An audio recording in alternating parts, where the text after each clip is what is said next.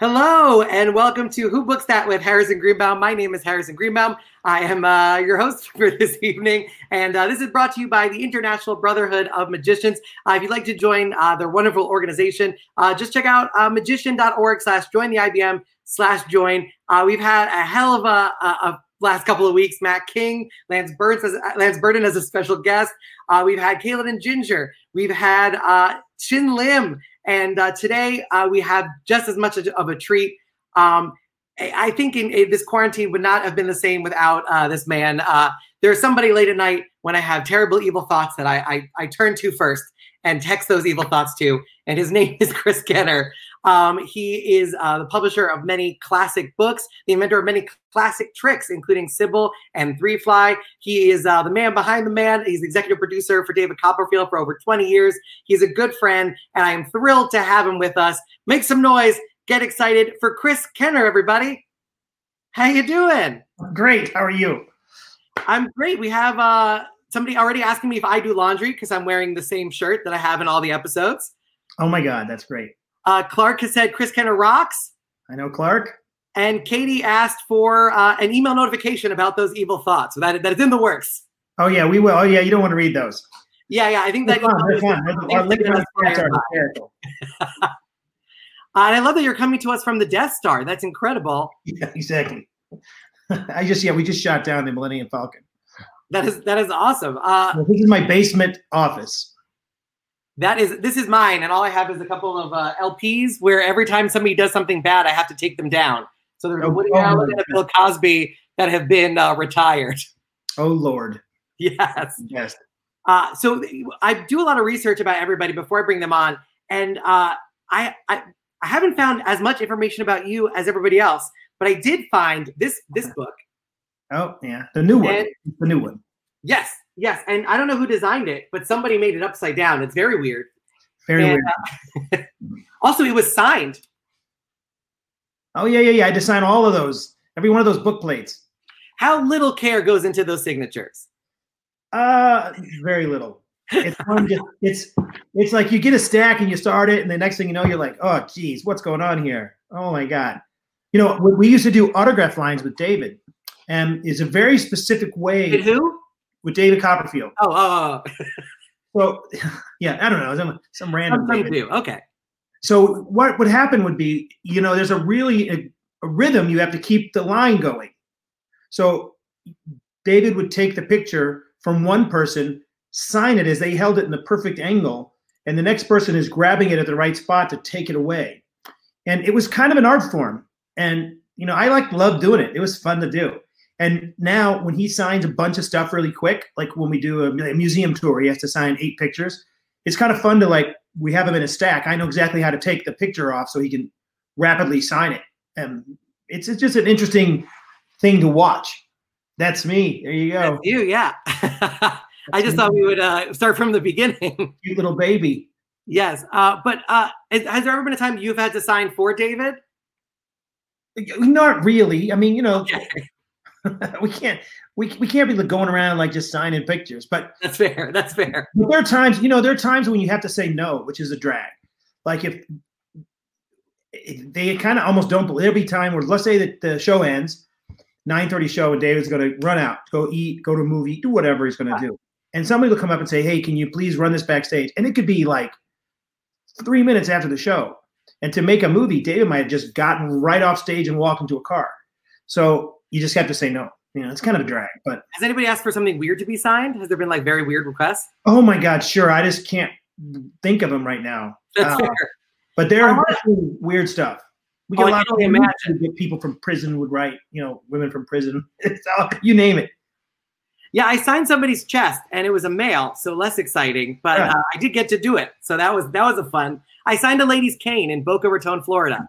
That was my favorite signing. Why did she ask you to sign the cane? Because it was Boca Raton, Florida, so she was the youngest person there. I, am I'm, I'm not sure if he if we had it. I think we have it. Uh, we have a samurai sword that's signed by Randy Jackson. David loves the movie Step Brothers. So oh, nice. I, but I can't remember if if we. I know we have the sword um, because Josh J had a connection with Randy Jackson, so he was going to get it signed for us. I can't remember if he did or not. I, I, I have to think about the check check into that. well, I, prized heirloom. I found in the prelude there's something that I wanted to read out loud, which is uh, this is from 1992. Uh, um, I make my living performing magic. I perform regularly at Illusions Restaurant in Carmel, Indiana. For the past four years, I've been fortunate to be able to perform close up as well as stand up magic six nights a week. This has given me a great opportunity to develop my own personal style of performing, sharpen my skills, and polish new material.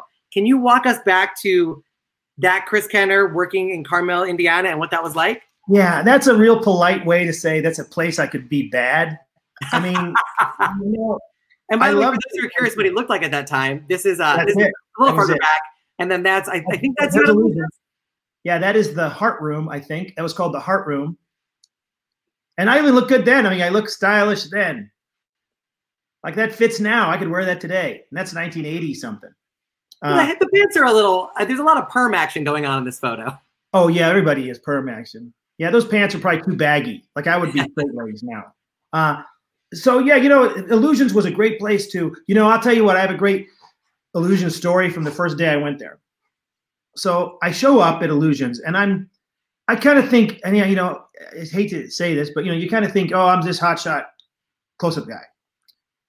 And I hadn't really performed for people much, just magicians. I did tons of stuff for magicians and lectured and done things. And that's why they hired me because they knew my name from that. And I get there and I meet this guy. We had, uh, we were sharing a little condo. And the other guy that was performing, his name was Dan Dagger. Never heard of him. Um, and I'm all like, ha, ha, ha, what do you do? and he shows me this set of stuff. And I, and it's not like a bunch of original stuff, or it's not a bunch of stuff I'd never seen. And it wasn't sloppy or anything. He did it all real well.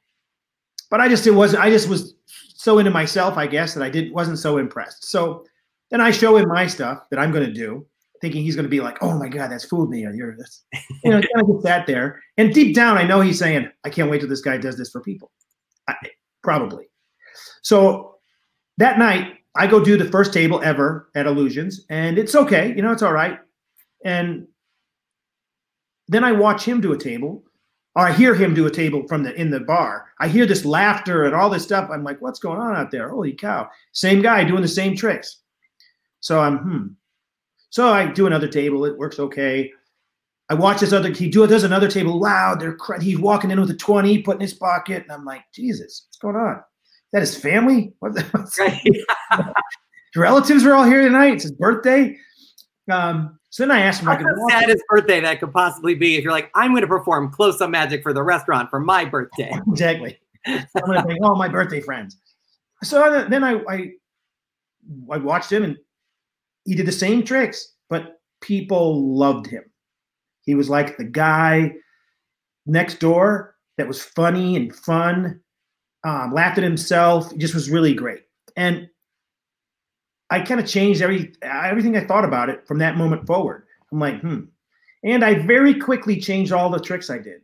Hmm. I used to do a lot of tricks that revolved about the, doing them on the table, and I was looking down, and you know, I very quickly came up to performing higher and doing things close up wise. And right. that's yeah, for some reason people don't like staring at a magician's crotch for a long time. Yeah, I don't know why. I don't know why. Um, and that's that's kind of how that was the first couple of days. And then I we they had a in, in the lounge is like a comedy club, a small comedy club. So that was a fun place to go perform. And I basically just took the smaller things I did and did them more pronounced, did them louder. I, I was it a magic themed place? Because it was called Illusions, was it? Yes, magic themed place. Um, and you don't have to sell them on magic. You get to walk in there and go, "I should be one of your magicians." Right. Well, they have they, and I actually, I got there and it was from a chance meeting in an elevator. And also, I wouldn't be where I'm at now with David if I didn't take that job because I met him through that. So kind of lucky that I did that. And the, the elevator meeting was crazy. I see a guy in the elevator. The elevator is a magic convention. The door's open. There's a guy in there, and I, and I don't, not a huge fan of the guy. So I'm just picturing an elevator, fat people, all black, fedora, weird mustache, all all of them with a bolo tie with a scorpion in it. Yeah. yeah, one of them has polka dots, and everybody's tie has playing cards on it. And there's at least three Hawaiian shirts. yes. Yeah, I don't understand. Only Paul Kozak should be able to get away with that. Yeah, Paul's Paul can do whatever he wants, right? By the way, Jason England just said, "Hey, fatty," so it's already started. Oh, he. Oh God, he knows that.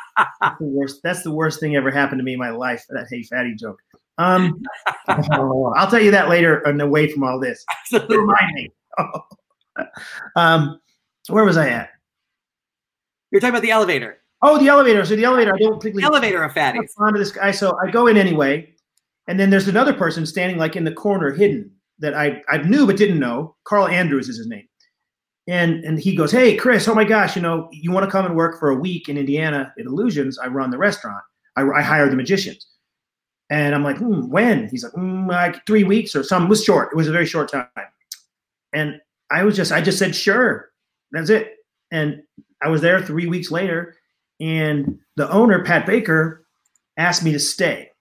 So I got there, and during that week, he said, "Hey, can you stay? Can you just stay?" So I did. I stayed, and I never left until I met David. Then I met David, and basically left almost immediately. And then is the next move right to Las Vegas from that point? I didn't have a. I didn't live anywhere for a while because there was you didn't need to. Hmm. You know, on the road like we were, we were on the road a lot. So you know, you get maybe a two week break, a two two week break to, at one time. So you just go anywhere you want and stay at a hotel because you can't spend your money on the road. You just can't.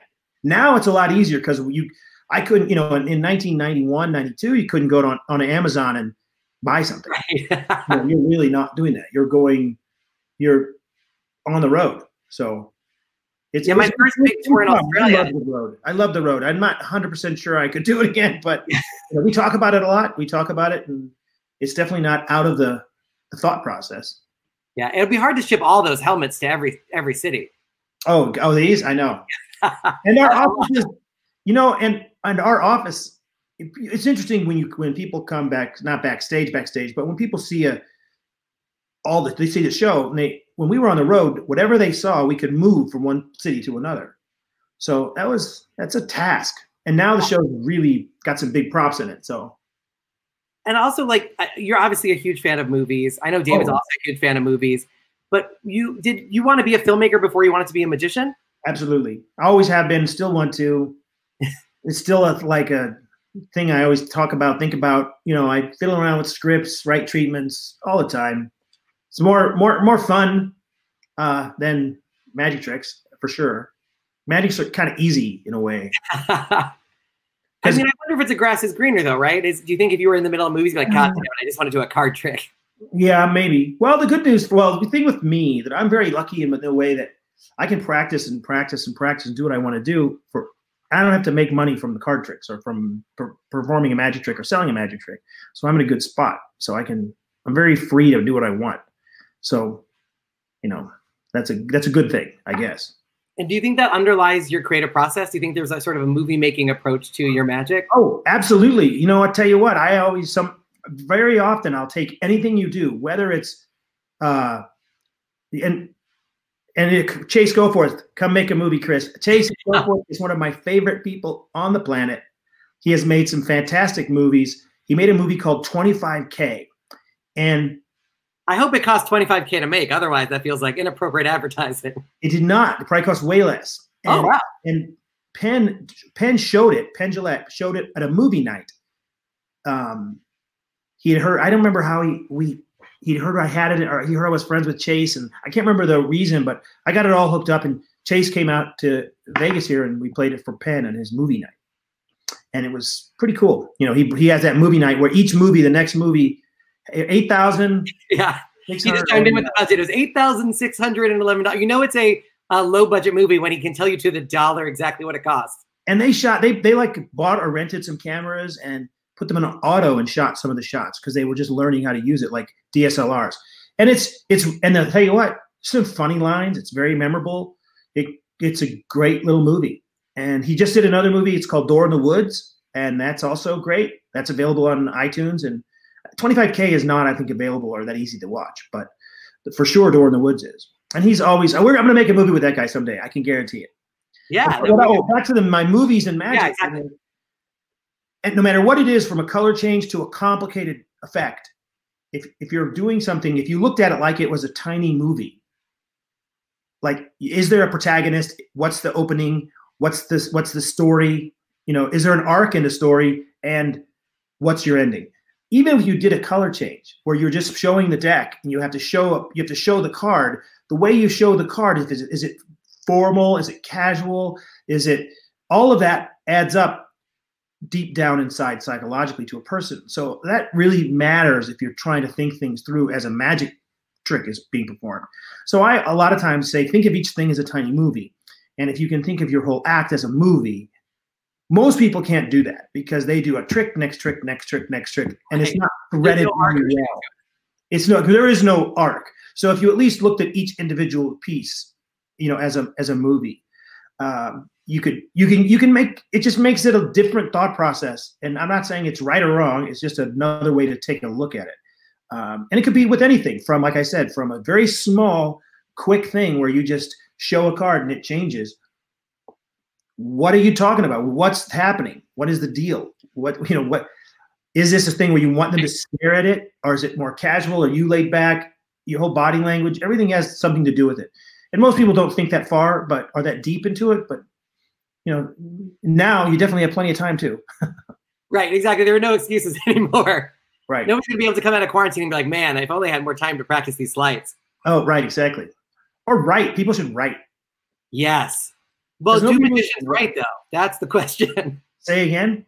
Uh, we, we were talking about this earlier, but like I gave my lecture, the URL Terrible lecture for Sheer Magic, in which I try to convince magicians that they should be coming up with ideas, then finding the technique, and basically creating their own effects and being as original as possible. And I think you you have a very similar opinion.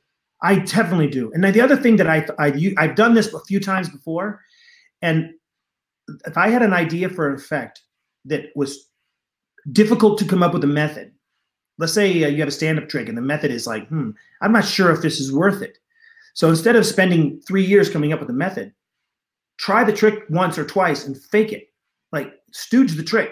If you're gonna do a thing with a borrowed ring and it appears in, you know, a frozen ice cube that's in a chest of you know whatever the effect you right. want to be, whatever impo- object to impossible location formula you want, or, or anything.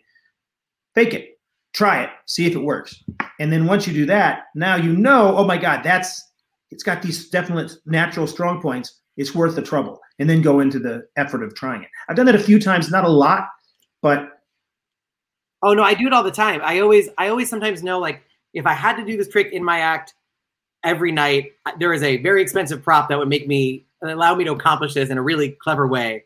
But let me try it with the cheapest version and see if it's even worth investing time and energy because I want to make sure the thing is entertaining above all. Yeah, oh, and a trick and a real trick.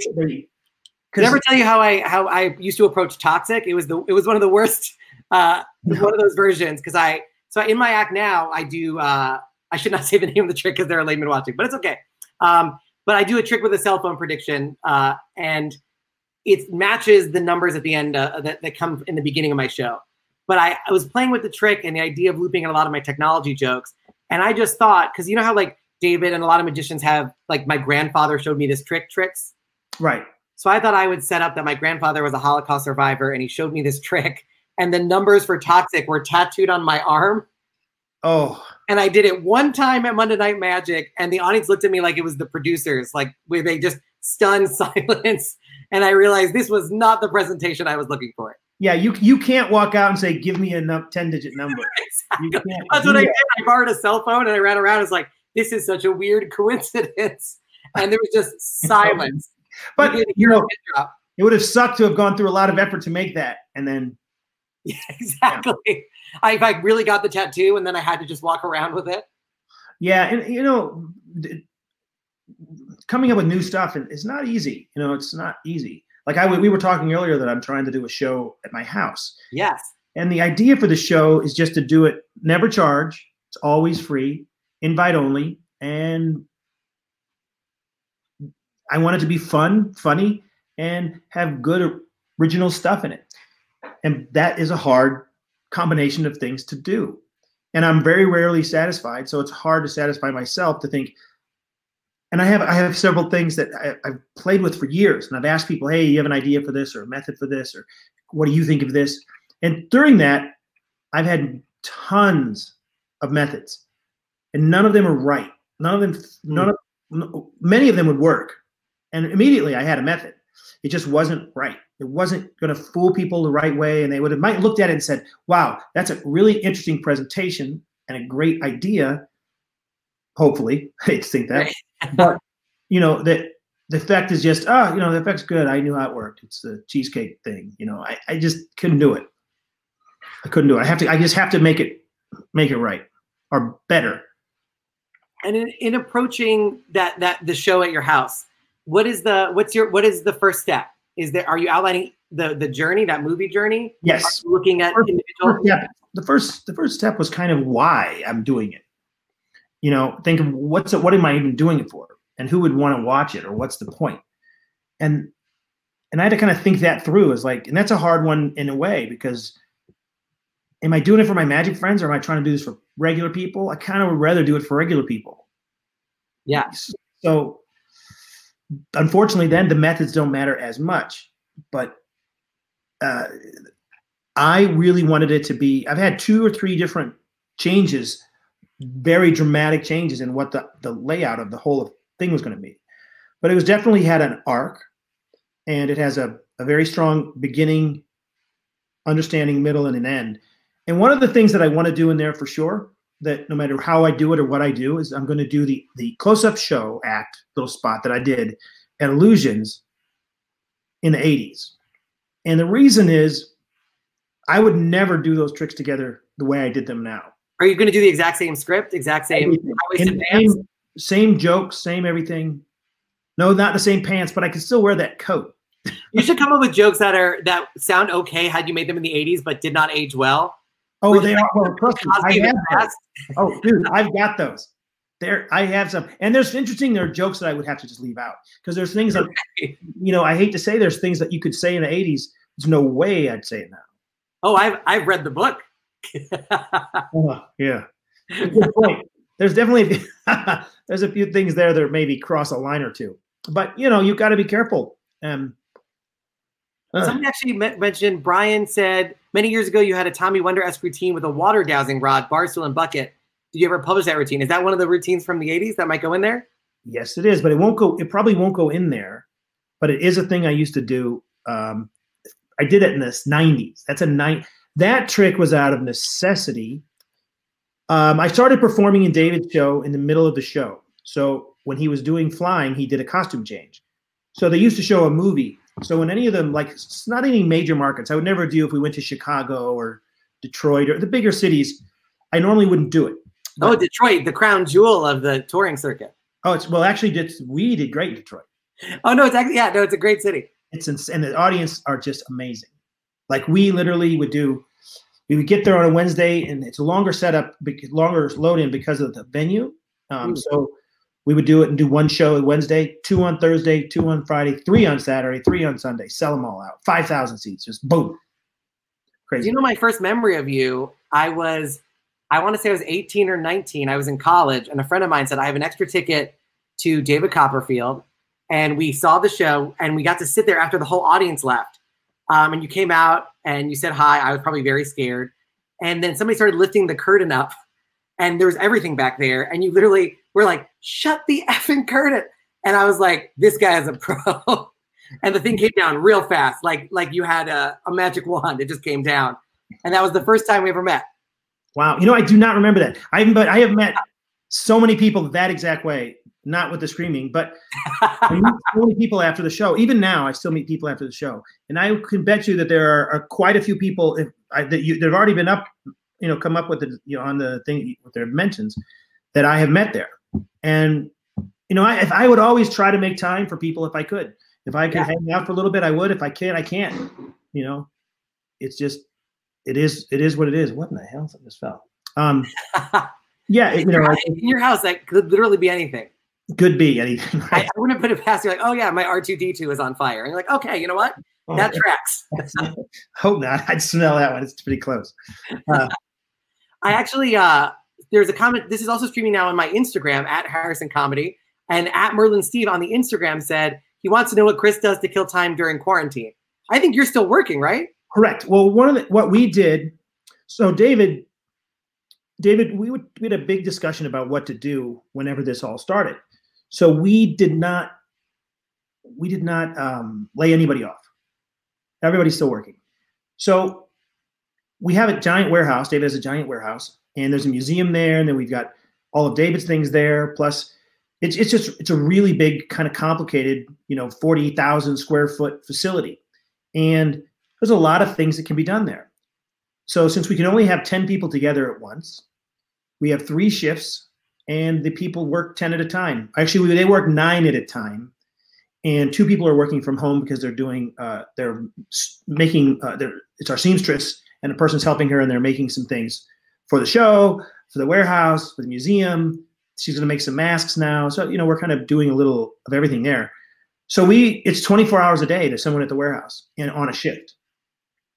And it's just it keeps everybody working. You know we we didn't want to let anybody go or let or lay them off and it's been good you know it's been good everybody's good spirits and fun and it's a it's a fun time. I have to go back and forth quite a bit. You know, I'm I'm, I'm luckily I live two minutes from the warehouse. Oh, that's so fantastic! It's super easy for me to just jump in a car, head down there, you know, do what I got to do.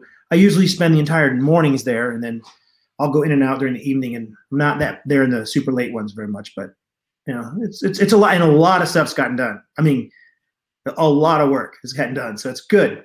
I'm not sure we're gonna go back when we go back to this, back to not having this. It'll be like you know the crawl time of getting stuff done there. Well, I, I, I hope the car that you're driving over in is as cool as the collection behind you. Uh, I'd be very disappointed if it's like a Fiat. Yes, I do. It's a Fiat Fiat 500. it's my somebody favorite. Had, somebody said Lamborghini, and then somebody he was in reference. I'm trying to find it. Uh, oh, here it is. Rick Howell said, "Don't you have a funny story about Chris pulling up next to you in a Ferrari?" Yeah, I'm not going to tell that story. I kind of told him. I kind of I kind of gave up on that one. But How about a, this? Well, we will play a game. I came up with a game for us because we don't want to get in too much trouble. a but Tesla, by the way, is the car. you. Car's a It's called, it's called compliment or pass. So I will just say the name of a magician, Oh, and you can either compliment cool. them or Wait. you can just pass. wait, compliment or pass? You, just, you can compliment them, or you could just pass. So no, you can't get in trouble with this game, not at all. okay. Uh, Mac King. oh, I've known Mac forever. I love Mac. I met Mac. Mac snuck me into comedy clubs when I was a I was a kid. I was I think 19 or 20, and he was he's just two or two years older than me, I think. And he would he he snuck me into some of the comedy clubs. So best ever compliment. All right, uh, Lance Burton. You know, Lance has good hair. right? No, I, I know Lance. Lance, compliment is- in the Lance- past, but I Lance like- has been super- you know what? Lance has been super nice to me over the years. I remember having some female problems one time, and I just called him up and said, "Hey, hey, what are you doing?" And I just went and hung out with him. That was when he was like at the Hacienda. oh wow, He was at the Hacienda, and he's always been super nice. So I compliment. nice. Uh, Shin Lim. Shin Lim. Now I'll tell you what, there is the he is fantastic, and he couldn't be a nicer guy.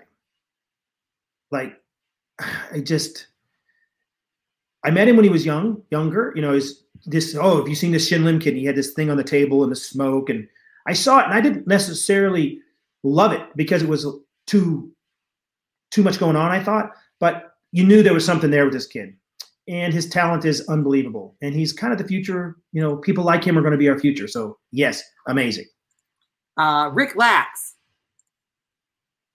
All right, uh, Criss Angel. You know, he works hard. He's There hard go. Can't doubt that. You can't deny that. Can't take that away from him. You know, David Copperfield. who? All right. Uh, Max Maven. Max is, you know, Max is Max. Uh, Yeah. Mike Mike Reiss. The writer. Oh, of- Mike Reiss. Holy cow, one of my favorite people on the planet. Mike Reiss is, you know, Mike, obviously. Mike's a, well, he's like the head writer for The Simpsons. One of the funny, him and his wife are like the greatest two people. He is hysterical. Uh, just, and he's, uh, he's the best. You can't say enough nice about him. And if you can find anything on him, look up anything he's ever done, written, says, puts online, look at it. It'll be hysterical and very clever.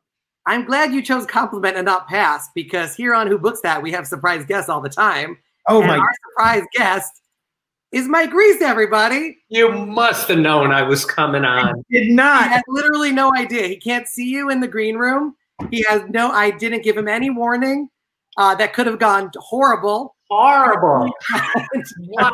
Well, that, was, that is the nicest thing anyone's ever said about me. Thank you so much. Oh my God, Mike, you're the best. and yes, I, I get such a kick out of Chris. You know, we probably spent maybe three hours or four hours together, not a whole lot of time, but I just I light up when I see the guy. I'm always so happy to see him. I don't know why. I don't know why. You're always like, you know, and when you sent us those those vacation tapes and those vacation oh, videos, yeah. oh my, we oh, watched them over and over. Those, Chris, by the way.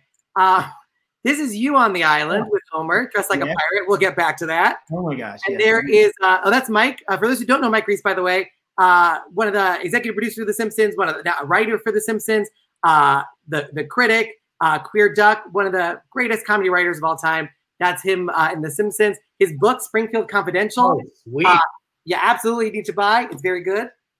Uh, that's available on Amazon. Uh, and there's a picture of Mike on the island. Beautiful oh. crotch shots. oh my God.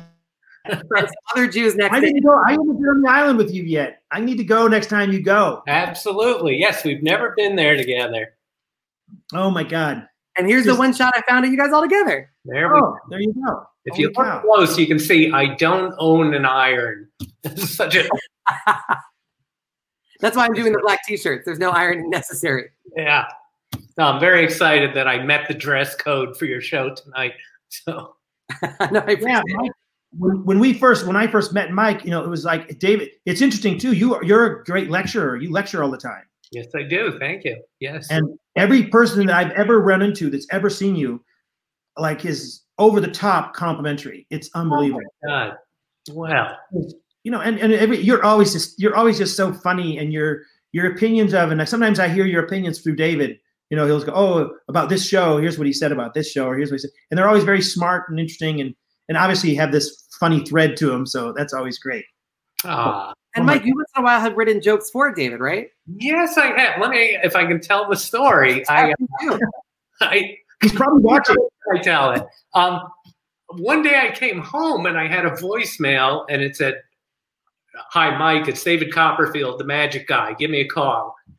and, and I just thought, well, that's a robocall. I don't know him. I'd seen his show a year before, and I thought it was. I just ignored it. I thought it was a robot call. And uh, then the next day, I come home and there's five messages from David Copperfield, and I still think this is, you know, it's a robot. So I call back the number just to say, "Stop bothering me, robot." And it's David, and we have this whole talk. And you come out and you come to Vegas. I need your help. And I go, "How do you know me?" And he said, "You were recommended by Kelly Asbury." And I go, "Well, I don't know who that is either." But you know Kelly? What? I never met him. I uh, oh, really? Kelly's great. Also, Kelly's another great. He's another great guy. That was it. I had worked on a movie. I'd never met him or talked to him. I worked on an animated movie he made called Romeo and Juliet, which is this heartwarming family film produced by Harvey Weinstein. And, uh, but even at the end of the call with David, I go, I'm still thinking this is probably a prank. Someone's setting me up. And David clearly has been through this before. So he says to me, when you hang up the phone, go on YouTube, look up a clip of me, you'll see it's the same voice. And I and that was it. And then I uh, you know, David just he needed a couple of jokes. And and I think Chris will agree with me. I gave him some jokes. David's a really funny guy. I don't think people know that, but he's just, you know, his show is funny, but in person, you know, he's just this wise guy from New Jersey. He's oh, he's funny. Yeah, he's he's and he's also very versed and knowledgeable in comedy and in how jokes work. So it's not like he's just grasping at stuff no. when he says it. When he's just talking normal, it's just hysterical. He's very funny, and uh, he'll send me the. I mean, I'm sure he sends you stuff too, but he'll send me the funniest. Like, he didn't just send a meme every day to send a meme, but he sends something. It's definitely funny. Yeah, like it's funny for a reason, or it matches something that we were just talking about. But that was it. So, I mean, I, I had this phone call on like a Thursday, and I think probably Saturday night I'm in Vegas seeing a show, and then I meet Chris, and then we get the big tour of the museum, and that was it. We've been friends ever since. When every time you're in the audience, I always make I I, I always like I'm I get mad if someone doesn't tell me you're there. So Ah. I always know you're there, and I go run because you're always in the same seats. So I go out and I talk to you for at least the minute I know you're in your seat because I can see it in my dressing room. I have a TV, so I can see that see when people are sitting. So I know that seat. So I look, oh, Mike's there. So I run out and get as much time as I can to talk to you because it may not be, you know, I might have to run off and I won't go to dinner or lunch with you guys or whatever is going to happen. So, you know, it's that's that's a very fun time. I love it.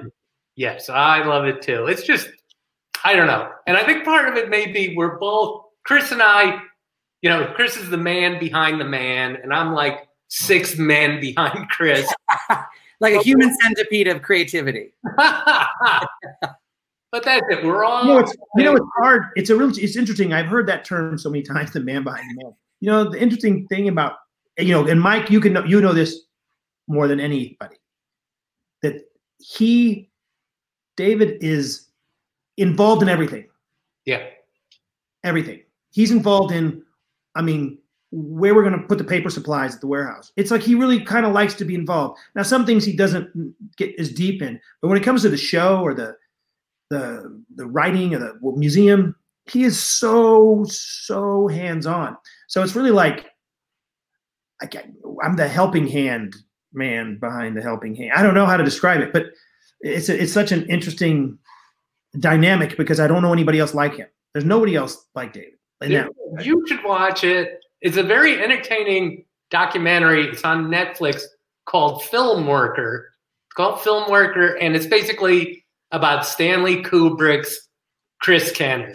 It's the guy who was just always there helping out Stanley Kubrick. Any crazy idea Kubrick had at any hour of the day, this guy would make it happen. When Kubrick dropped dead while making his last movie, this guy just picked up the slack. And that's it. Great men need someone just to help them realize all the ideas in their head. They can do everything they want to do. what's that called? It's called Film Worker. I like how I'm just facilitating a conversation. This is great. this is turning. I like it very much. I feel like people are getting a a, a sort of secret window into a, a conversation. It's fantastic. Yeah. And Mike, uh, you've been keeping This very what we do. Mark. We- Yes, you're not really needed anymore, Harrison. Wait, Yeah. I'll- speaking of it, how do you know Harrison, Mike? Uh, I went to see a stand-up show in New York. It was free stand-up, which is right. kind of stand-up I see. And uh, at the end, I, as I remember, I said, I, I see the comics after the show. I go, oh, you were really funny. He goes, you're Mike Reiss. And it's like, I'm not anybody. How do you know me? And Harrison had seen me. Harrison, he hides it well. He's a Harvard graduate, and he had seen me speak at Harvard just a couple of years before. I had given one of those speeches you were talking about. Yeah, I don't. I don't know what you're talking about at all. What are you holding there? oh, diploma. So that was it. I, you know, it's a weird thing to see a show and then meet the star of the show and then find out he's excited to see you there. So that was it. And then two shows later, I go to a free show, and this time the comedians are naked. That's right. A night of naked comedians, and oh, here's here's Harrison again, naked. It's like, well, I know him very well now. Harrison, you were part of that show. Well, yeah. So what happened was, and and one of the things that I love about bringing Mike in is when I first met, when we first really got to hang, which was at like at SAM 2020 was when I think we really got to like hang out with each other. Our first bond was over our mutual love of Mike Reiss. I was like, you know Mike? And he's like, I know Mike. I'm like, we love this man. Um, and Mike has always been incredibly supportive. Um, he saw me do a couple of shows, and then I'd reach out. There's like a way you can get in touch with alumni where they get the email, and if they, if they respond back, you can see what their email is. So they don't have to uh, respond back. Um, but I wrote to Mike saying I'm a huge fan. I would love to just pick your brain and find out, you know, how, how did you know you're one of my role models. Uh, and he agreed. And in between him agreeing and uh, and me sending that email uh, and that actual meeting, uh, I had scheduled the naked comedy show where you have to come out naked. I thought it'd be the scariest thing I could possibly do, uh, and I was willing to do stage time wherever I could get it. So I walk out, and front row is Mike and his very wonderful wife. I just remember look like staring like this, like, oh no. And then we had our meeting like a week or two later, and I was like, well, I got nothing to hide.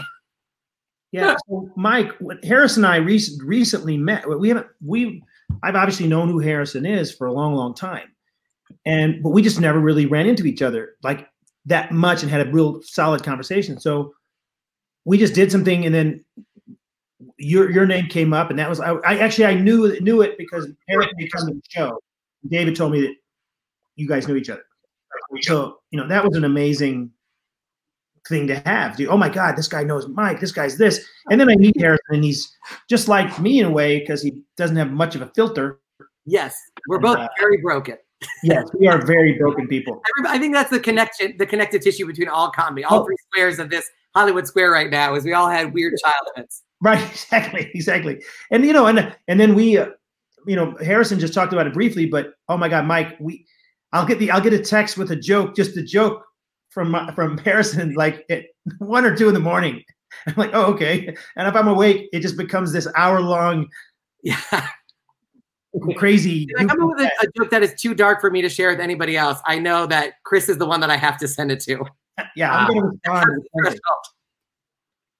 Well, Mike, thank you so much for joining us. Uh, you're in New York City, right?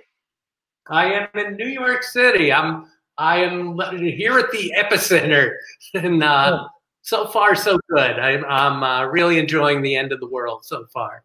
oh, that's great. I, yeah, you got a front row seat. I'm just watching it on TV, but.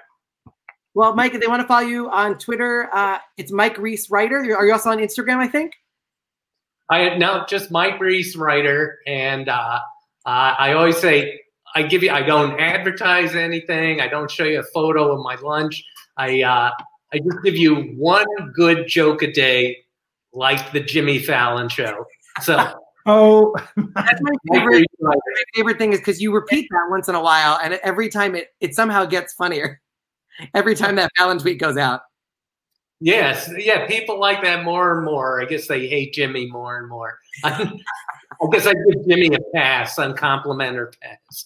oh Mike, thank you so much for joining us. I really, really appreciate it. Thanks, Mike. Oh my uh, God, can't wait to see you again when this whole thing's over.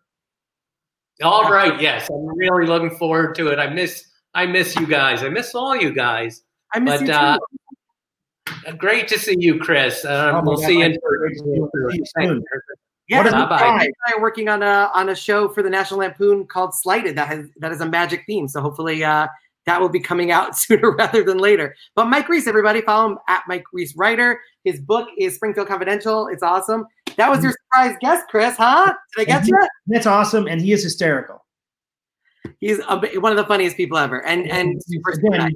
Super nice, yeah. People are saying this is very cool. Alexander saying such a cool talk. Robert Ramirez saying I keep trying to pitch naked magic shows at Kenner's house, to which Nikki responded, "No." I love Robert. Robert's so Robert Ramirez I met. He was.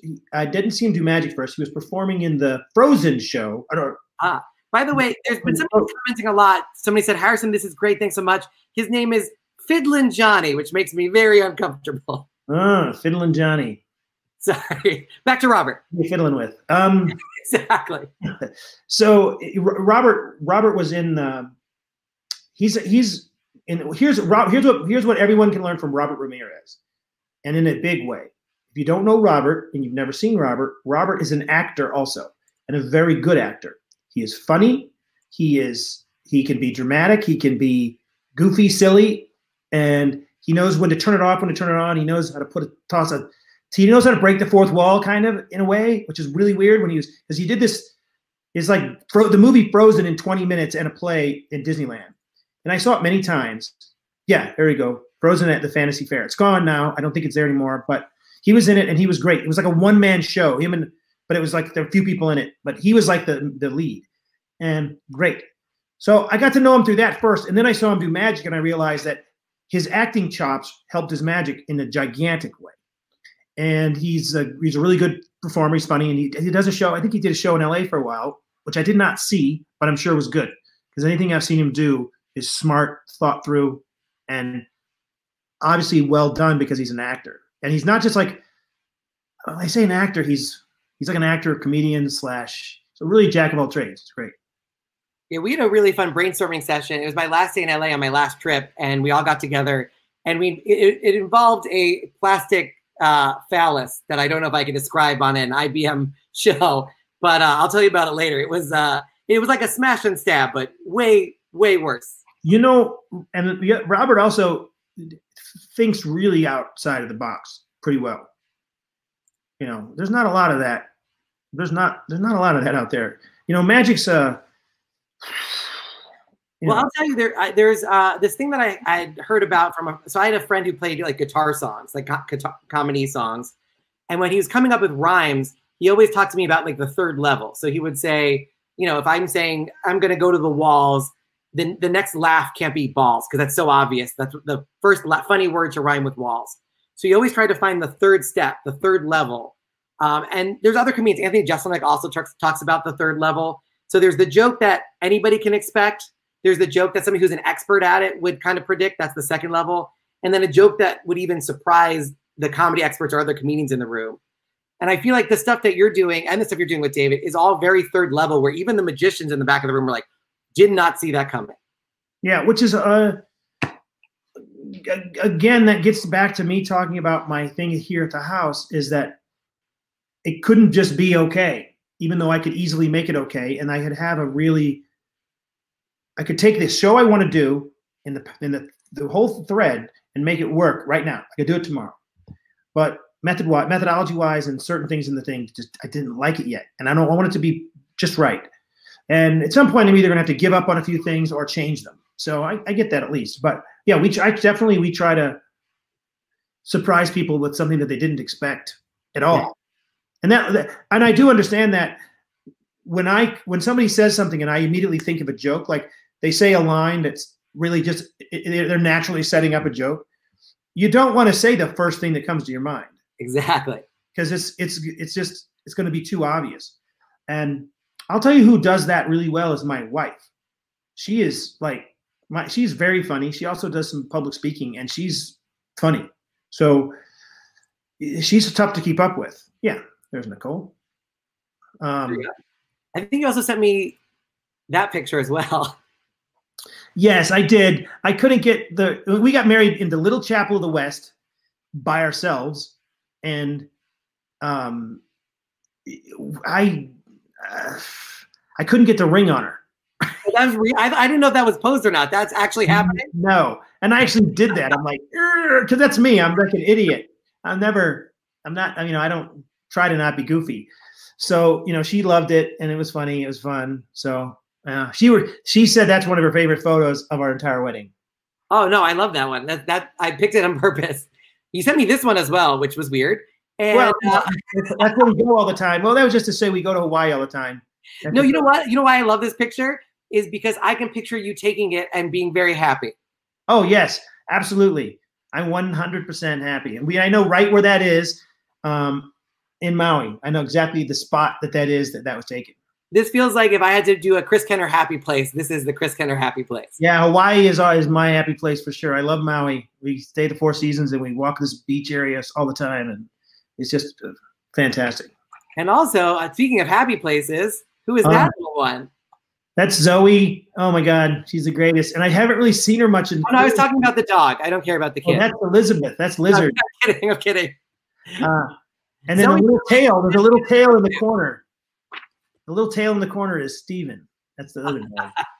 Um, so yeah, that's Zoe. She's 10. She's man, she I swear she's 15, but um, I haven't seen her much with this quarantine because like her mom, Katie, has lupus. Oh And gosh. um, Nicole has um, a, an autoimmune issue. So I'm don't want to get. I don't. I'm seeing people. I'm going out and working with people. So I don't want to give anybody anything. I don't think I have anything, or I'm really safe. I'm really safe. I'm really careful about what I do. But um, you know, I I talk to her online. I FaceTime her and you know text her, which is kind of a bummer because she's you know like she's five miles away. But Right. but it is what it is. It's probably the smartest thing. Sorry, what was that? you know, it is it is what it is. It's the safest and smartest thing to. Oh no, absolutely. But do you think uh, that she, is she taking after you in terms of the creativity? Does she do art stuff? She's funny. Um, she's definitely goofy. She makes the same faces I make. Like she'll make a face and it'll be like, oh God, that's that's I make that face. um, and she's you know she's she knows how to craft a joke. She's she's like she'll say it, she'll say something, and she'll she'll do it right. You know, she'll have the she'll have the build up and the punchline. I don't mean like a hey, these two guys are walking down the street. You know, I mean a story type joke where she's talking and then there's a punchline that she has thought about prior to starting the conversation. So it's pretty good. It's pretty amazing for a 10 year old. And she's That's- been doing that for a while. It's gonna be the greatest feeling to have a kid that's legitimately funny, not just like Oh. joke funny. Yeah, she's definitely she's definitely funny. And the other thing is if I tell her she's funny or I tell her that joke was funny, I'll hear that same joke 10 more times. Well, that's then she's a pro. That's how you know she's a professional. And then she'll try to tell jokes. Like when you you tell her she's funny, we we kind of give her trouble for this. She was telling a joke sometime, and she we were. She says this non sequitur nothing this joke. She says, "Why'd the go-" it was Halloweenish?" And she goes, "Why'd the ghost go through the drive-through?" And I'm we're like, I'm, I'm like, what, are- what are you talking about? I thought this is some standard joke that some kid told her, and she goes, "To drive through." It's not funny. Kid logic. That's perfect. but it's it's still was it still had the right thing. So that has been the joke we go to all the time to tell her, you know, whenever she's trying to be funny, we're like, "Hey, why did the ghost go through the drive-through?" She's like, "Shut up." I accidentally shut up an Uber driver. I was I was getting picked up from a corporate gig, and they were driving me all the way back to Manhattan from Connecticut. And the guy was like, uh, "What do you What do you do for a living?" And I was like, "Oh, I'm a comedian," which was the worst thing because now now I have to perform for him for two hours. Oh my he, god! he goes, "Give me a joke," and I forgot. I I wasn't thinking. I was just thinking in comedian brain. So I I my favorite street joke because I don't do many. Um, is I go, "How do you make a plumber cry?" Do you know this one? How do you make a plumber cry? I don't. murder his family. And that was the whole joke. And then he literally did not say a word for like an hour and a half, two hours for the rest of the entire car ride. Because he was just like, I don't know what to do with this serial killer in the back. But that so that ended up making the joke even funnier to me. Well, actually, now this now the joke has a story, so that's what's great too. exactly. You know, which is another point. Um, you know, we you you mentioned this in your little lecture, and I something I I think magicians should try. Um, and Nick DeFont and I talk about this all the time, and that is to have you know at least ten minutes of material with nothing. Yes. Yeah. You don't need a safety net. You can actually just the, the one of the first times I ever did stand up, I was shoving sponge balls in my pocket, in my back pocket. And a comedian goes, What are you doing? And I was like, Oh, it's a magic trick. This way, if the jokes don't work, I have, you know, this is gonna be the finale. People love it. And he was like, Get that out of your pocket. He said it using more dirty words, but he's like, Get get it out of your pocket. Uh, if you have that in the back, you'll never get good at stand up.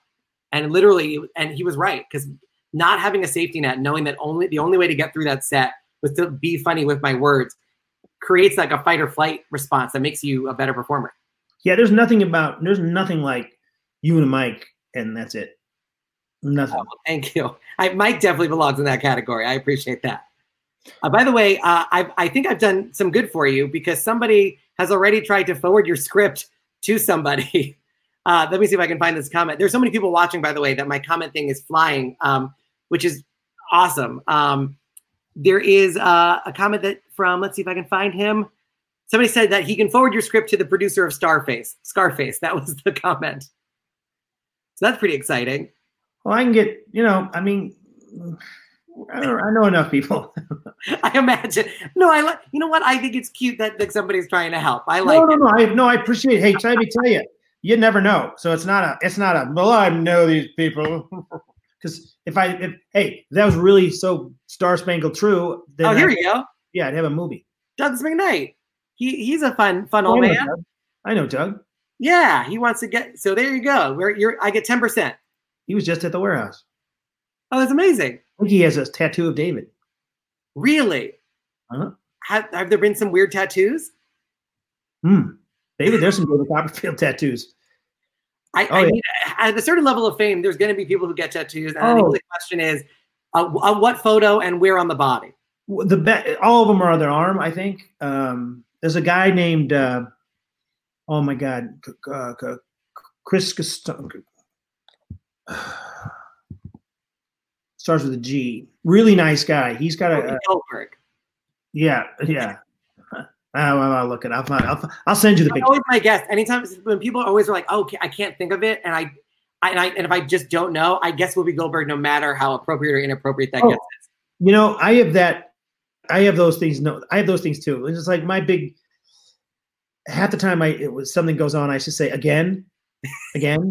you know, whenever somebody says, you know, oh, I just said da da da da da da again. You know, the other one is. uh uh I call that a Tuesday. No matter what it is, oh, I call that a, you know, did you see so and so bit the head off a chicken? I call that a Tuesday. You know, it's just my running gag in my life, just for me half the time. Like I'll say it, I'll chuckle inside going, if they would have heard the last 200 of these, they'd be laughing now. I, the funniest thing was so Mike is the reason I know about the actual origin of the rake bit with a K, R A K E. Uh, Oh. Any bit where you do it over and over again, and it gets funnier and funnier, then it dips because you're doing it, you're repeating it over and over again, and then it starts getting funny again because like, oh my god, I can't believe they're still doing it. Right. It's And- like, yeah. And it's in The Simpsons where he steps on the rake over and over again, and it turns out that their episode was just short time, and so they just ran the footage twice, so they didn't have to make new animation. So it was an accidental discovery oh, of genius. it's like the bird is the word on uh, Family Guy. Yes, exactly, exactly. Yeah, they they took the rake bit and they raked bit, raked it to death. Yeah, yeah, I've never heard it called the rake, but yeah, I know that that idea. You know that comedy idea. And there's another interesting. You know, we're talking about magic and comedy. We we this is one thing we should be talking about more with all these people is it's not that hard to interject it in there. Right. You have to. Well, you have to have to try. People don't want to try, and they're afraid of their own. Uh, you know, you. I have a very similar story to the SpongeBob story. So, in the, uh, you know, I'm old. So late '70s, early '80s. Uh, oh my God, my accountant is calling me. Um, uh, in the late '70s, early '80s, I did Rocky Raccoon like everybody else and this was before David Williamson did it. This was kind of before that. Um, he he um, he was doing it, but more serious, just selling it at the where he was where he was um, working. And Jeff Justice was the guy that I saw do it. So Jeff Justice was the first guy I ever saw perform it. He did it at comedy clubs. So of course I had to come up with my own version of that with a little tiny twist to it and make it my own. It was really, you know how that goes, Yeah, I it was a live. squ- It was a live raccoon. right? Well, no, but the little happy twist, about the spring. what I'm getting at is the little twist wasn't that, who cared? It wasn't that it's all the same Right. They, the same damn thing. Um, so I did Rocky, I did Rocky, I did Rocky, and it works always. Kills. I did. If I did any, it would always be always good. I could do any hard stuff, end with that. It'll always be good. And I, I started doing it when I started working at Illusions, and I knew I had to do more than just close up. I did Rocky in that part, and I only did it that didn't do it that often. And one day I just said, you know what? I'm not going to do this anymore. Ever. Yeah, exactly. It was so hard. It's super hard. I was addicted to the uh, the, the the the success of it working. Yeah, it's super easy to buy a trick and then live off the applause that somebody else earned for you. You know, a magician did a, a very good magician one time, um, and this has happened more than once. So if the person hears me say this and thinks I'm talking about him, it's more, more than one person, has asked me my opinion of their show, and one person, one person, I was like, and I don't, I'm not a, the best person to ask because I'm pretty truthful, so I might be harder, harsher than you would want to hear. So Oh, you don't have any of those good ones like, oh, that was interesting. No, I kind of yeah.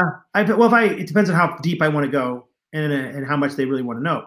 That's So fair. I thought the show was good. The magic was good. The guy's super talented. Uh, the magic tricks are all good. A couple of the tricks were, you know, just kind of store body, but at the same time, he was good.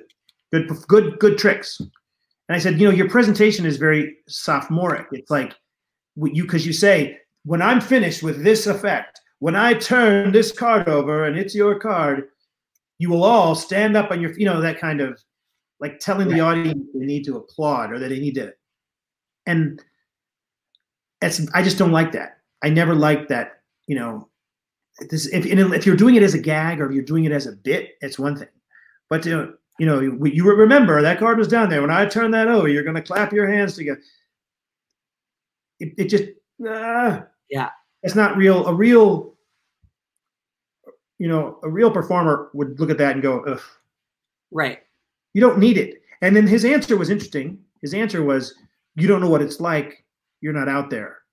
Like, I'm not, and I'm like, dude, don't take this the wrong way, but I'm pretty sure I've probably done more shows than you Yeah. times twenty. Right. Hundred percent. and you know i'm he didn't change a thing in his act and, and i didn't expect it to because i don't expect my opinion my opinion is just my opinion and it doesn't mean it's right doesn't mean it's wrong it just doesn't it's just it is what it is and, you know if you can learn from it you learn from it through what you want to learn not through my being smarter just if you go oh that's a good insight i'll take that versus i don't think i'm right there's too many people in magic that tell you they're right and that's a that's a problem a big problem Yeah. and I people just took it as, hey, here's my and I that I I you know I kind of wholly believe, but you know I get it if you're going to do I get it if you want to try do it continue to do that do it if you want to continue to perform like that, you know I'm not going to think you're stupid for that. Just that's yeah. a choice. No, I, I appreciate you sharing that story about Mike Hammer's act. And I um no kidding.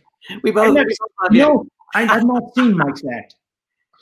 Oh, you know, he's he's a funny dude. And and doing the Oh, roast with him was amazing. Great on on on. Uh, he was funny at the roast. He was, you know, it was, it was the first time I really seen him talk like into people. So it was good. It was nice to see, you know.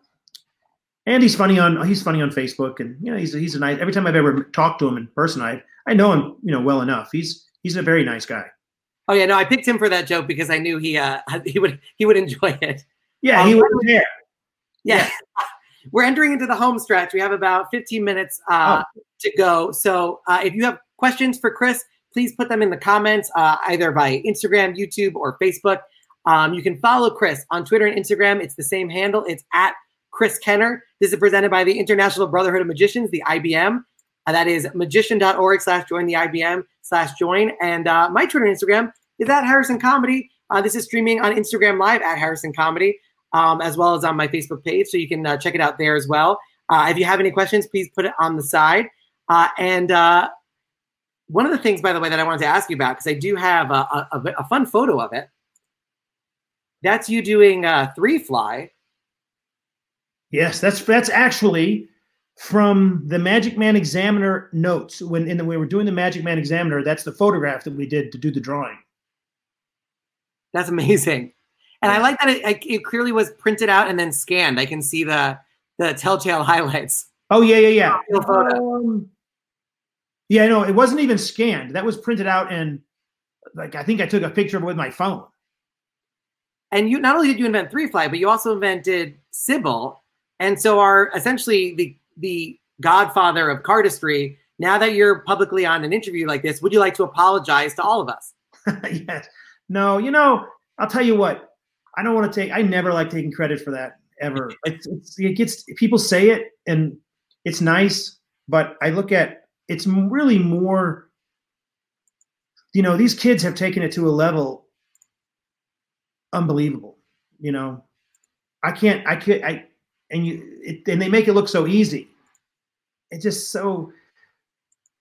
You know, I when I I met Dan and Dave, they really they really changed me. I had met when I met them, I hadn't seen anybody do anything like that. That cardistry style. They didn't even have the name cardistry, and I can't remember what year this was. It was a long time ago, that's for sure. And I re- restarted playing with cards again a different way. So they they got my my my love. Hard copy. Okay. Sorry, I just read an email that came in. Oh. I my, my accountant called me three times. Stopped.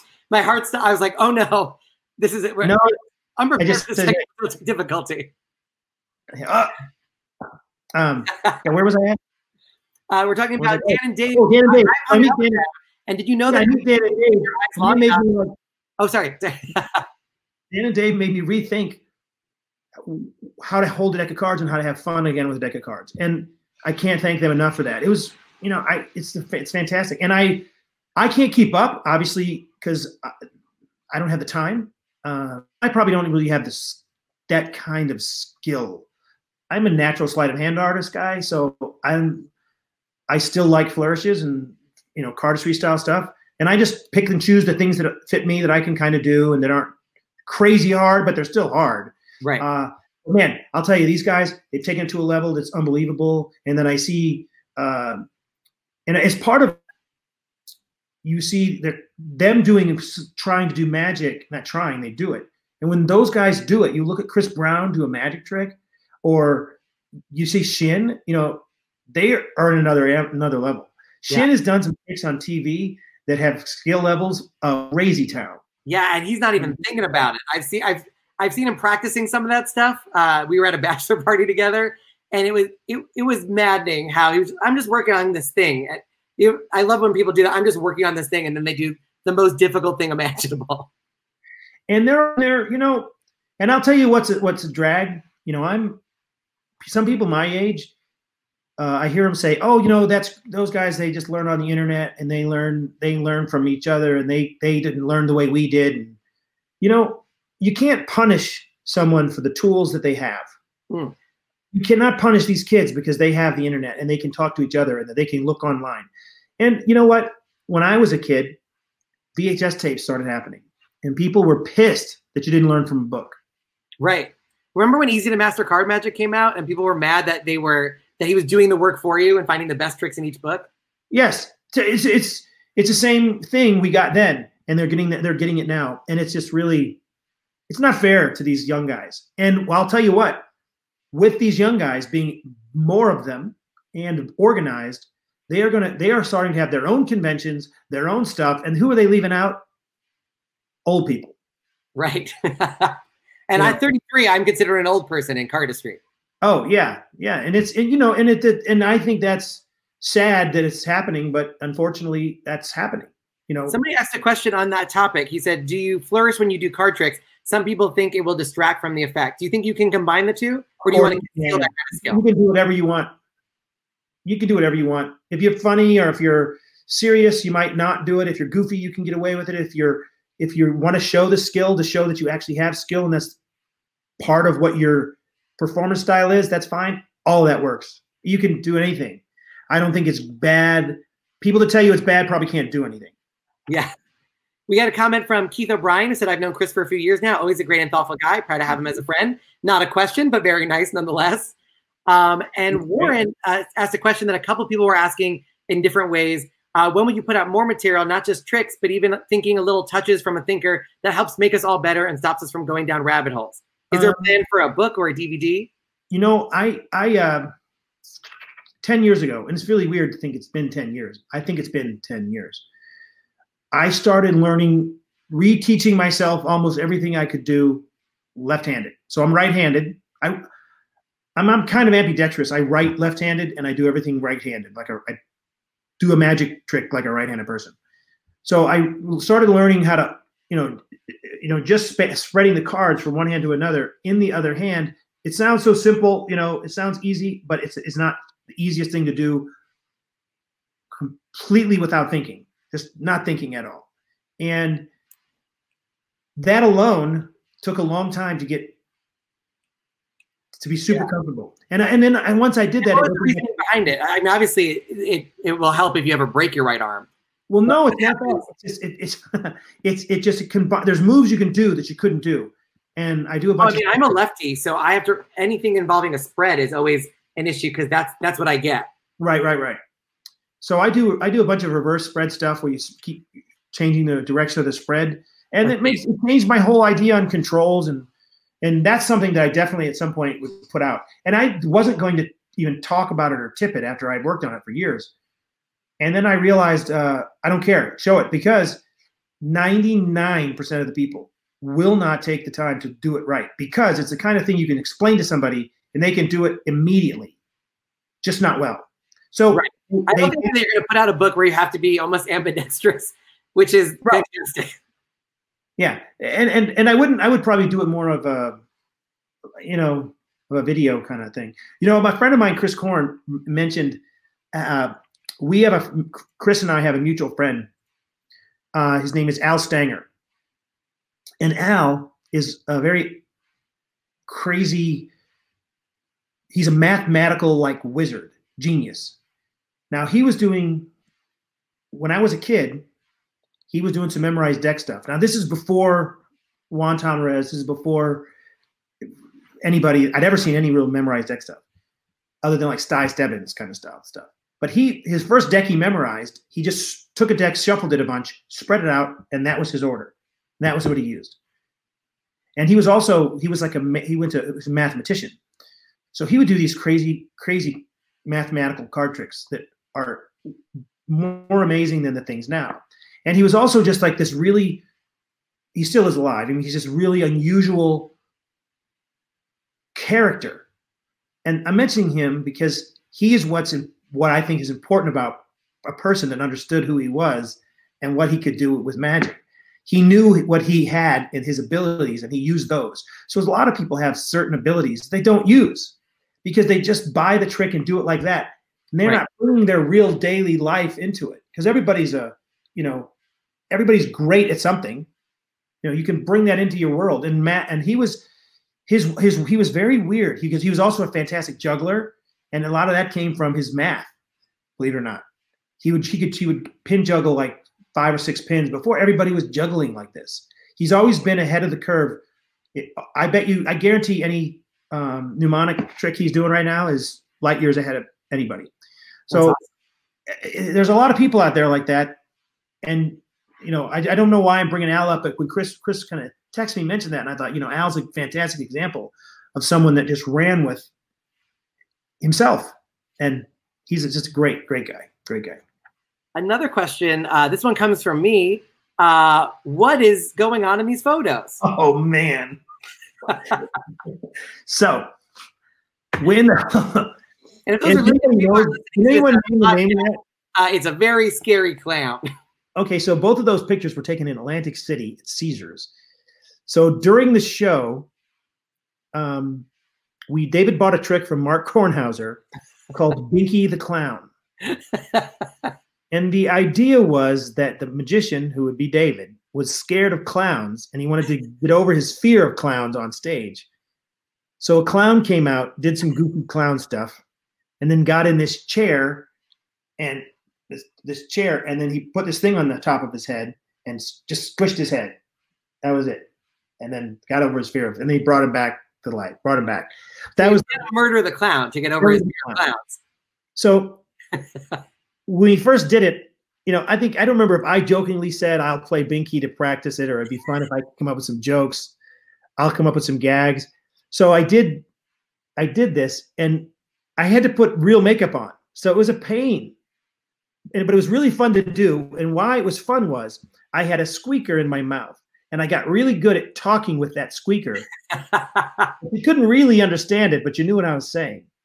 So David and I would have a full on conversation that was not scripted almost every night. We would just, I would come out, we had the 10 jokes that worked, and I would try stuff and he would make fun of me and he would, it, it, it was very fun to do, but it got old fast. The makeup got old fast. Well, those who are watching, uh, the one on the left is a clown, and the one on the right is uh, Carrot Top, I think. Yeah, right. Oh my God, that's Scott, right? uh, and uh, we, by the way, uh, Jason said Al is great. Uh, Chris Korn said, "Thank you, Chris." Uh, Nick said, "Oh God, oh my God, the gold chain." Yeah. Uh, and somebody actually said, uh, "You may get this a lot, but is that the real Millennium Falcon behind you?" No, no. size. No, that was. Uh, that was at Toys R Us. Um, that Toys R Us during one of the movies they had. How I got that's crazy. So I I looked for those online for a long time. They're pretty, it's pretty big. It's like six foot, five and a half feet wide, or six feet. So I knew they existed, and there was probably a hundred of them that were made, maybe more. I don't know. We'll call it a hundred. I don't really know. Uh, I think it's numbered uh, somewhere. But the I looked online and they'd be like five, eight, ten thousand dollars, and they'd be have to ship it. It's big, hard to ship. Yeah, pain in the ass. My so, suggestion would be wear this clown costume to Toys R Us, and then they you will empty the store immediately, and then you can have whatever you want. That's actually what I wear for social distancing. that was fantastic. That was my three one step away further joke. Um, so, they had those. They had they were couldn't find one. I stopped looking, and then one day I I I looked and I found one, and it was in in Vegas, and it wasn't that far from the house. So guy had a big Star Wars collection, and I found it. And he just I just drove down the street, looked at it, had it. It was cheap. I gave it to money and took it. That's fantastic. I never thought I was going to get one. I'm like, I'll never find one. Never. And then just got lucky. And while we're we're in the home stretch, but since we're talking about the stuff that's behind you, I know I think you're on a laptop. Is there any chance we can get a little sneak peek of the uh some of the other stuff that might be lurking in this this house of mystery? Oh, I'm in the basement, so the basement's kind of a fun, the fun, fun, ti- fun house here. Um, let's see. And you're all bravely blind because every year for Magic Live for many years, you allowed a bunch of magicians into Oh. this home full of valuable things. And uh, you let them drink alcohol and be magicians around all this stuff. You know, I had it, it was fun. I haven't done. I didn't do it last year, and I'm not sure. Last year was like the year of the parties. There was a bunch of parties at Magic Live, um, and we'll see. There's not one, no Magic Live this year, so we'll see. We'll see if I do it again. It just we'll see. There've been a lot. So many people are doing parties now that it's not so special, but you know. So my office is down here. I mean, in here I've got. Um, let's see. This is. This is a you know the mystery box. Yeah. Yeah, that JJ Abrams did a little talk about it. This is what JJ signed this to me. And are those his vacuum form things on top? Um, yes. Oh yeah, yeah, yeah. That's his vacuum form. That's a bad robot. I 3D printed that, and then this is from David's house. That is awesome. Um, that's a stuffed animal I used to carry around on the road. That's a long story. Does he have things in his nose? There's a bunch of yeah, it's on a pedestal. There's a bunch of those stuffed animals on the wall. Um, let's see. We got these guys. I also like that on your the wall that has the black stuff to the right of those uh, stormtrooper helmets. It just looks like your wall's been infected with coronavirus.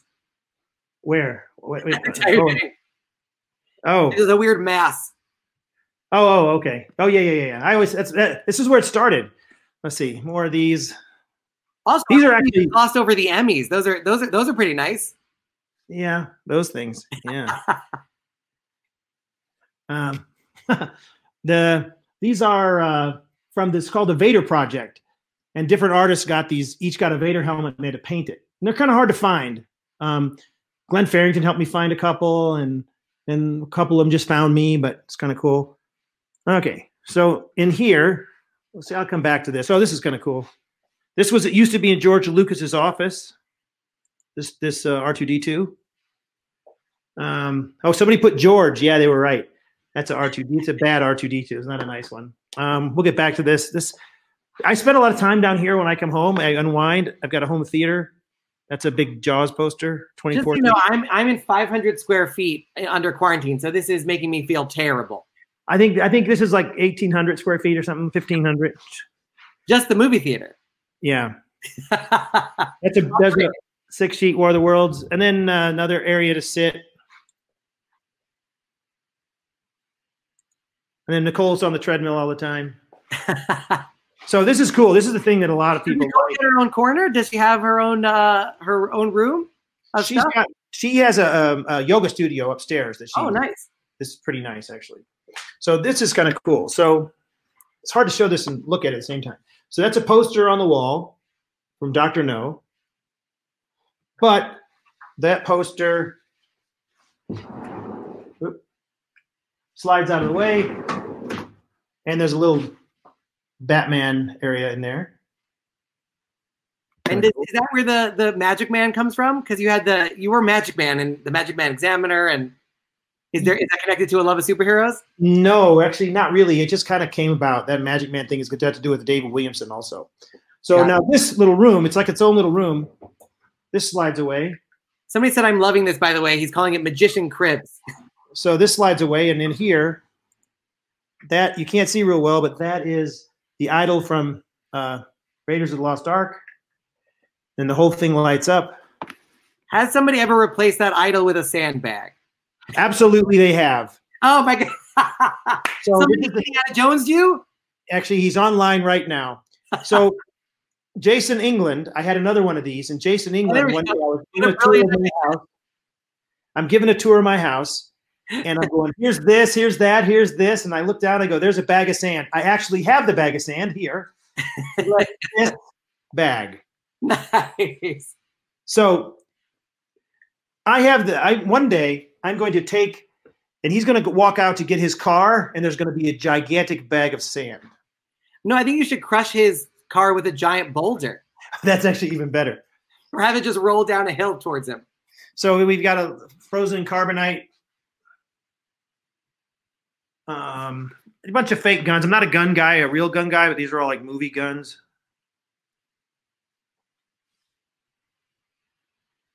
That's been well. You know what? If there's a zombie apocalypse uh, due to this coronavirus, you might be able to fend them off at least for a little while. Oh, yeah. It's a phaser from Star Trek. James Bond stuff. That's amazing. Um, this modesty. This was hard to find. Modesty Blaise. That's a, in Pulp Fiction. That's what um, Vincent Vega, uh, John Travolta's character, was reading. It's really hard to find one in good shape with a dust jacket. Nice. Um, then these are just lightsabers. I have two. I have Jason England saying "nice beaver" and Chase saying "show us your beaver," and I assume they mean a literal beaver. Yeah, there's a beaver up Oh, there. there he. That's awesome. Is that from a movie or just a beaver? Yeah, it's from a, a naked gun. Ah, fantastic. My beaver just had it stuffed. Um, there's just random other stuff, you know. Disney. This is my Disney area. I love Disney. Oh, this is fantastic. This is from Waterboy. Like so, you know, that's my Yeah, nerd. my said just lightsabers, no big deal. Right. You know, I'm a giant. And if you had to, if you had to describe your relationship with David uh, in Star Wars terms, how would you do it? Are you his Yoda? Is he who is he? Who? What would your Star Wars relationship be? I don't know, I'm Jar Jar Binks, maybe. Um, You beat me to it. I was literally I was setting you up for a Jar Jar. I know. I couldn't go with anything else. that Um, was perfect. I'm Oop, you're frozen for a moment. Let's see if we'll get you back. Hopefully it will. Oh, there you go. You're back. David would be like the whole Star Wars universe. Yeah. You know, I don't know. He's just got. He's so. He's he's not just a person. He's a he's an icon. So it's like uh, it's an interesting thing because you know, thinking again, that's like you know, you talk about David. It's a, he's an iconic person, an iconic thing. He's you know when they say, oh, you know, they, he pulled the David Copperfield. That happens all the time on in Yeah. movies and TV. He's a verb. Yeah, exactly. So they use him to, to describe things. So that's that's not a that's not a person. You know, it's, it's bigger. It's bigger. That whole our whole universe is bigger. And now we have to when you think about it, tricks, and you think about effects, and you think about what he does in public, and you think about what he does, how we present ourselves. All that has to come in play to think about it like that. So And maybe this will be my final question for you. But if if Ken, being Kennard is a verb, what is its definition? Oh my God. Being Kennard is a verb. You got Kennard. I don't even know how to describe that. Um, you were. you were, I, you think- something you didn't want to hear. I think being Kennard is uh is Yeah. kind. It's it's when somebody does something very kind with a dash of mischievousness. I think Oh, that's that's being Kennard. Mm, uh, okay.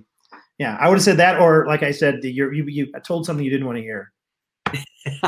All right, you've been Kennard. That's good. I like that. Yeah. Oh, I'll, I'll will you'll use that. Yeah, somebody just said, Chris, you're never gonna make it. Laughy face. Oh, that's And then, Janine. Janine from um, um, George Morgan. Janine's from the MGM. She works at the MGM. I work with her all the time. Oh, Uh, that's awesome. I say, I say, you're never going to make it. It's from one of my favorite movies. If you haven't seen the movie, go see it. Walk Hard: The Dewey Cox Story. It's just ridiculous silliness. Um, Oh no, I love that one. Steve Christian said Kennard equals fried, which is pretty good. There you go. Uh, ben Number said uh, Kennard each other, and Emily Zolten Jillette said love you both. That's very Wow. nice. I love Emily. Uh, she's the best. Uh, and one more question would be if there are young magicians watching, which I think there are actually a ton right now, what advice would you tell them from where you are? What, what kind of advice do you want to impart on these young magicians to make their act and maybe even their lives a little bit better? Okay, well, number one, you know, I can go to the obvious stuff and say, you know, work hard. But the, the, the thing about advice to a young person coming from, like, say, myself, is I grew up in a different era and I understand a different era. So for me to tell you what to do, I don't understand exactly how I would you know, I look at Chris Ramsay and I'm so amazed at how great he's done with himself on YouTube. And then there's a lot of other people that have done this on on on that kind of a platform. And then they take that platform and they make it into multiple platforms. So I don't really understand that as well as these guys. You're going to be able to figure it out yourselves. But my advice, in a way, is just be different.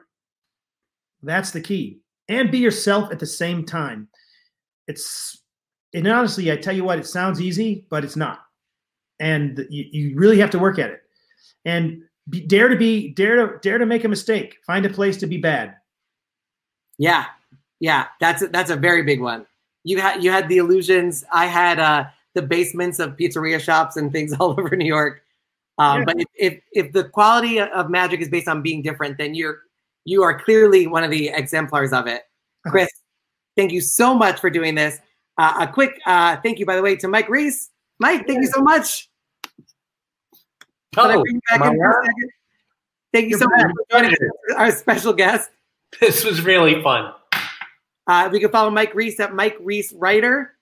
Uh, we can follow Chris Kenner at at Chris Kenner. Um, Chris, thank you so so much for doing this. I can't thank you enough. Um, the comments have been saying uh, people love you so much, uh, and that is not by accident. That is because of all the kindness that you put out into the world. Uh, actually, Jen actually wrote, being Kenner means he made his cousins happy when they were sad, which is probably the sweetest thing that oh. you can say there. Uh, and everybody just giving you a lot of uh, love and thanks. Um, thank you so much, Chris. Look forward to some more uh, crazy text messages from me, oh. I'm sure, tonight and in the future. I'm sure we'll be tonight. I'm sure we'll have, have oh, a lot. thank you so much, man. Thank you for letting us in your home, and uh, I will talk to you soon. You got it. Bye, everybody. Thanks. Chris Kenner, everybody. Oh my God, what an incredible interview. Thank you so much to Chris. You can follow him on Twitter and on Instagram. It's the same. Uh, it's Chris Kenner at Chris Kenner. Uh, and you can follow me at Harrison Comedy. We're doing this show. It's called Who Books That? We do it every Monday and Wednesday, 7 p.m. Eastern Daylight Time. That means it's 4 p.m. if you're on the West Coast. Um, you can watch us every Monday, Wednesday, 7 p.m. or 4 p.m., depending which coast you're on. Uh, and Wednesday, 7 p.m., we have Michael Carbonaro. He is going to be our uh, our special guest on Wednesday's episode of Who Books That. And uh, a huge thanks, as always, to the International Brotherhood of Magicians, who have really uh, come out and help support magicians in this crazy time. If you would like to join them, magician.org slash join the IBM slash join. The link is right down there. So if you're not a member already, please join. Uh, huge thanks to Alexander and the whole organization for helping out. Uh, and thanks, of course, to all of you for making this possible. Uh, a huge thanks, Ken Weber saying, uh, clappy, clappy. Sam saying that was awesome. Stephen Levine saying thanks, guys. Uh, we have Chris Harper saying thanks. We have uh, Rob saying Carbo. Yes, that is who was on Wednesday. Uh, Alec Garber saying on Passover, which is the most Jewish thing, but that makes sense. Love this, Harrison. Uh, thanks to everybody. Thank you so much. Uh, and we'll see you next week. Take care, everybody.